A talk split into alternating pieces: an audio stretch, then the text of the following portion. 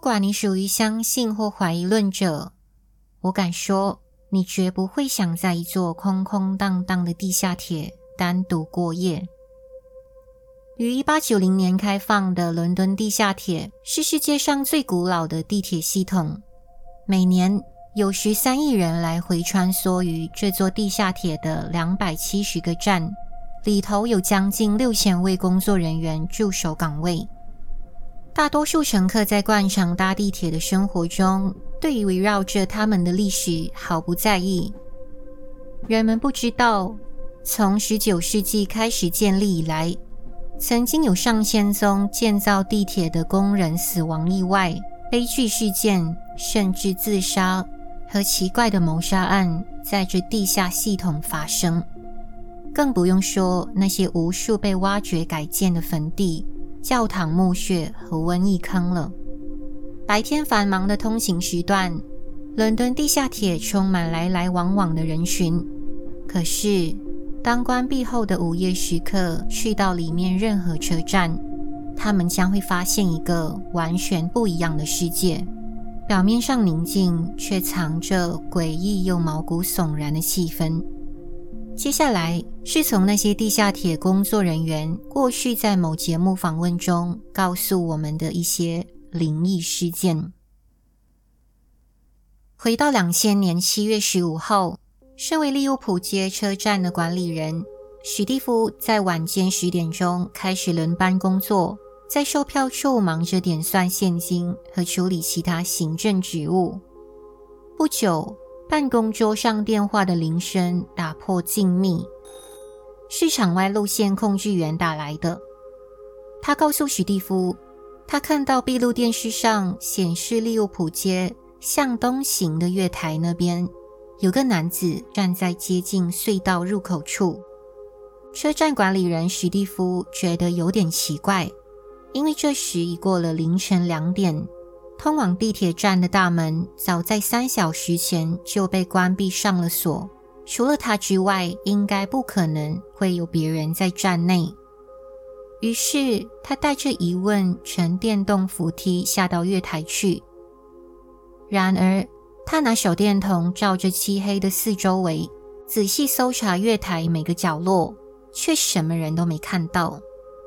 史蒂夫走到自动扶梯下边的公共电话亭，给路线控制员回电话，说自己发现这里没有人，但对方却表示闭路电视荧幕上能清楚看到史蒂夫，还有就站在他旁边那个身穿白色罩衣的男子。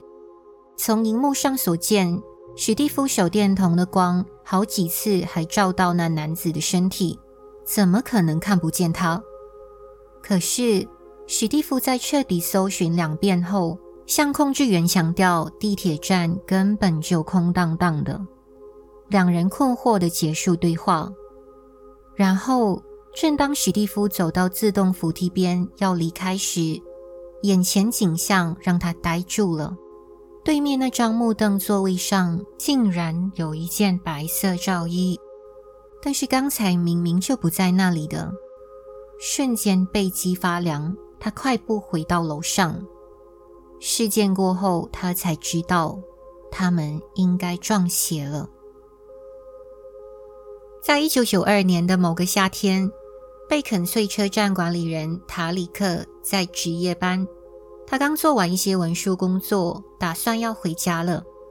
在他办公室的右边有一道通向区域线的门，原本一片安静，门却忽然开始阵阵作响。可是塔里克不以为意，由于经过的地铁产生上下气流，所以门会震动是常有的事。塔里克以为肯定是有列车正靠近区域线。几分钟后，当门又再次震动，他自然而然期待听到从上方经过车厢的隆隆声，却毫无动静。疑惑的塔里克走出门外，接近区域线的地方，看看什么状况，但那里竟没有任何列车经过。尽管那时没感觉到有晚风，他还是找个理由告诉自己，门的震动应该是因为被风吹到。可是就在他回到办公室时，门又第三次哒哒作响，而且现在持续更久。这怪异不明的状况让塔里克决定要过去车站大堂找他的另一位同事。当他踏上楼梯之际，突然他心里产生一股强烈感觉，有人站在他后面。一转头，他惊恐地看到一个金色长发、没有脸的女人，就站在他身后，隔几步的距离。那女人应该有的五官完全空洞。塔里克颤抖着，飞快跑到车站大堂。当他与同事碰面，同事立刻察觉他表情看起来就像撞鬼了。他不住点头。同事竟又抛出一句：“有没有看见一个金发无脸女人？”后来才晓得，此处的区域线曾经在一九五八年发生地铁相撞意外。有十名遇难者，而显然塔里克已不是唯一一个看到那金发女子的人。海德公园角站是伦敦最重要的交通系统之一。时间转到一九七八年十一月份某个深夜，末班车已经离开好久。值班的贝瑞跟另一名同事关闭了自动扶梯。然后回办公室继续工作。约凌晨两点半，他们听到外面传来巨大的声响，有如齿轮摩擦，并夹带有节奏的敲击。跑到前厅，眼前那部被关掉的电动扶梯竟然又在运作，声音还变得更吵。贝瑞和同事完全吓傻了。刚才在控制室明明已经解除断路器，没电的扶梯根本不可能会自己操作，更何况启动它还需要一个特别的钥匙。迅速检查后，发现断路器仍是被解除的。他们再次关上电动扶梯，又回到办公室。在这段过程中，贝瑞表示他诡异的感到，似乎还有别的人在车站里。当他重新埋头于工作，偶然间视线转向同事，见到同事此刻已站起来，面无血色，而且整个人呆呆的。贝瑞第一个念头以为他可能是某种疾病发作，因为他完全毫无反应。过一阵子，同事才恢复知觉，一脸惊魂地问贝瑞：“有没有看到那张脸？”实际上，刚刚在他们办公的时候，一张狰狞的脸孔出现在玻璃窗外，直勾勾望着他们。那名同事不久后立马收东西回家，从此再也没去上班了。另一个被誉为伦敦地下铁，有着更多诡异现象目击报告的肯宁顿车站。里面有一段叫做肯宁顿环形隧道的铁轨，已有一百五十年历史。赖瑞和鲍勃两人曾经是北线的工作人员，鲍勃是一名列车司机，而赖瑞则是保安。某次赖瑞接受访问时形容，许多年前他在通往环形隧道的列车上工作，那时候地铁路线的远处发生了一点问题。意味着他和司机被困在列车内约十分钟之久。坐在车厢尾端，赖瑞清楚听到列车每个互相连接的车门打开的声音，越来越接近，最后终于轮到他所在的车厢。门一打开，赖瑞转身以为会见到司机，但那里却没半个人。同样的，在地铁，鲍勃也察觉到前端车门打开的声音，转头以为同事过来，映入眼帘的却只是空气。你肯定没料到，这个故事居然有个意外转折。赖瑞和鲍勃其实各自待在不同的列车，他们的经历分别相隔四年，而且这两个人从来没见过面。换言之，两个不认识的人在不同时间碰到了一样的诡异事情。相传五十年前，同一地点有个乘客试图登上列车的时候遭人谋杀，最后他的尸体被拖进环形隧道。一九八三年，凯伦在伦敦地铁乘搭贝克鲁线时，为他的侄儿拍照。当照片洗出来后，他惊觉照片里侄儿身后的地铁窗上，居然出现一个坐在电椅等着被判死刑的男人影像。凯伦之后将照片送到心灵研究协会调查。根据他们分析，凯伦那部便宜又低品质的相机。不可能会拍出有重叠影像的照片。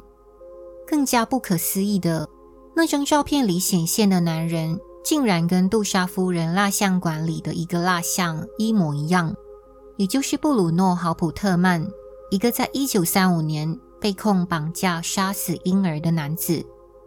有些人猜测，可能有同样头像的海报贴在窗外的车站墙上。比如蜡像博物馆的海报刚好倒映在玻璃车窗，这听起来其实也合理。吊诡的是，人们始终没真的找到当时有符合该影像的广告或电影，蜡像馆也没有使用相关海报的记录。那到底是不是巧合呢？坐落在伦敦经济区的中心点，银行是地下铁最古老繁忙的车站之一。这个有着可怕历史的地方，有一部分被证实是建在古老的瘟疫坑与教堂墓穴上面。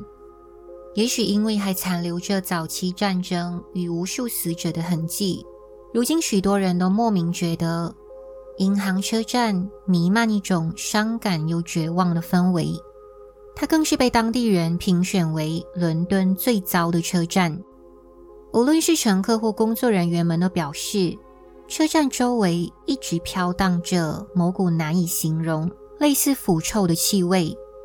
这怪味是否跟消失已久的坟场有关联，我们不得而知。更有轮班职员反映，在深夜，空荡电梯和售票厅的门会传来古怪的碰撞声。据说，银行地铁站最广为人知的幽魂。就是那被称为黑修女的莎拉·怀特海德。多年来，经常就有人看过这身穿黑衣服的鬼影在车站到处徘徊。目击者包含游客、当地民众和员工等等。原来，在十九世纪，莎拉的哥哥曾在这边工作，后来因为犯下偷钱罪而被处死。莎拉无法接受这悲惨的事实。后来伤心过度而疯了，每天在车站问别人有没有看见他哥哥。也许直到他过世成了鬼魂，寻找哥哥的习惯依然不断持续。想象一个情景：你身在入夜的地铁站，等待列车来临，突然一个女孩凄厉的尖叫声划破宁静。事实上，那样的场景真的存在。它就是法灵顿车站，同样位于伦敦。而名为安妮的幽魂经常在该地出没。传闻中，车站的前身法灵顿区域是安妮曾经的住所。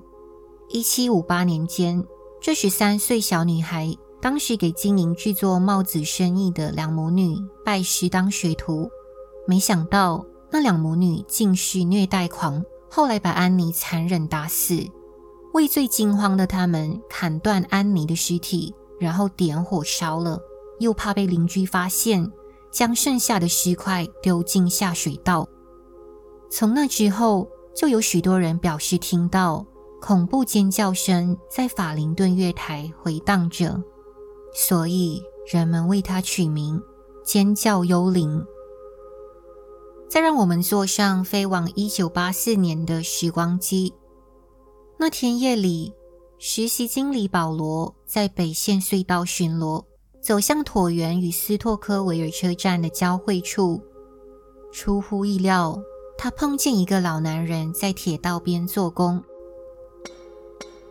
保罗觉得有点怪，对比自己的手电筒，老男人手上却拿着旧式煤油灯。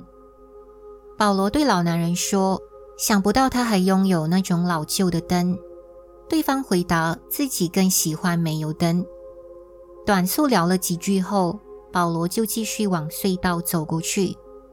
到达另一端，他打了电话告诉管理人，他已经完成巡逻，也提起刚才遇到那个老男人做工的事情。管理人感到似乎不太寻常，强调自己并没有派人到那边做事。为了安全起见，他决定跟保罗到那个隧道去看看。结果发现，老男人已经失去踪影。话说，保罗所不知道的是，五十年代的同样地点，一名铁路维修工人不幸遭列车撞死，而当时撞到他的司机曾说，他手里拿着一盏煤油灯。说了这么多个事件，伦敦地铁确实充满光怪陆离的现象，而且其实还有好些故事没能一一分享。不过与此同时，令大家进一步想探知的，就是人们的灵异经验究竟有没有一个解释？